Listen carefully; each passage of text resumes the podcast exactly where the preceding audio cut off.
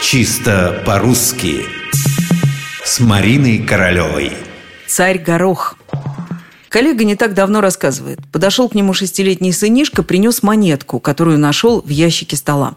Монета каким-то образом застряла в щели, и он долго ее оттуда выковыривал. Теперь рассматривает, сравнивая с монетами из бабушкиного кошелька. Нет, не похоже. Идет к папе, а тот смеется. Да это же пятачок, советский пятачок. Вот и год проставлен, 1947 «У, — говорит сын, — давно». «Да, — вздыхает отец, — давно, при царе Горохе». «Царь Горох?» – заинтересовался сын. «Это он тогда жил, в 1947-м?» «Нет», – начинает объяснять папа, – «тогда царя уже не было, а царь Горох – это просто так говорят». «Как это просто говорят?» – допытывается сын. В общем, попался папа. Теперь это история часа на два. При царе Горохе. Скажешь так, и всем сразу становится ясно, что было это очень и очень давно, в незапамятные времена.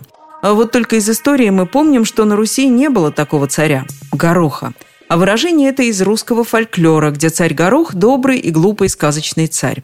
Считается, что он и связанный с ним оборот – плод народной шутки. Неправдоподобность такого царя и создает значение невероятно давно. Царь Горох совсем не одинок. По такой же модели образовано много выражений и в славянских, и в неславянских языках.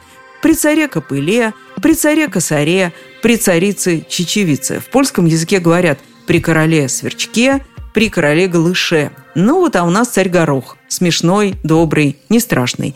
И жил он, если жил, конечно, очень, но очень давно, не упомнишь.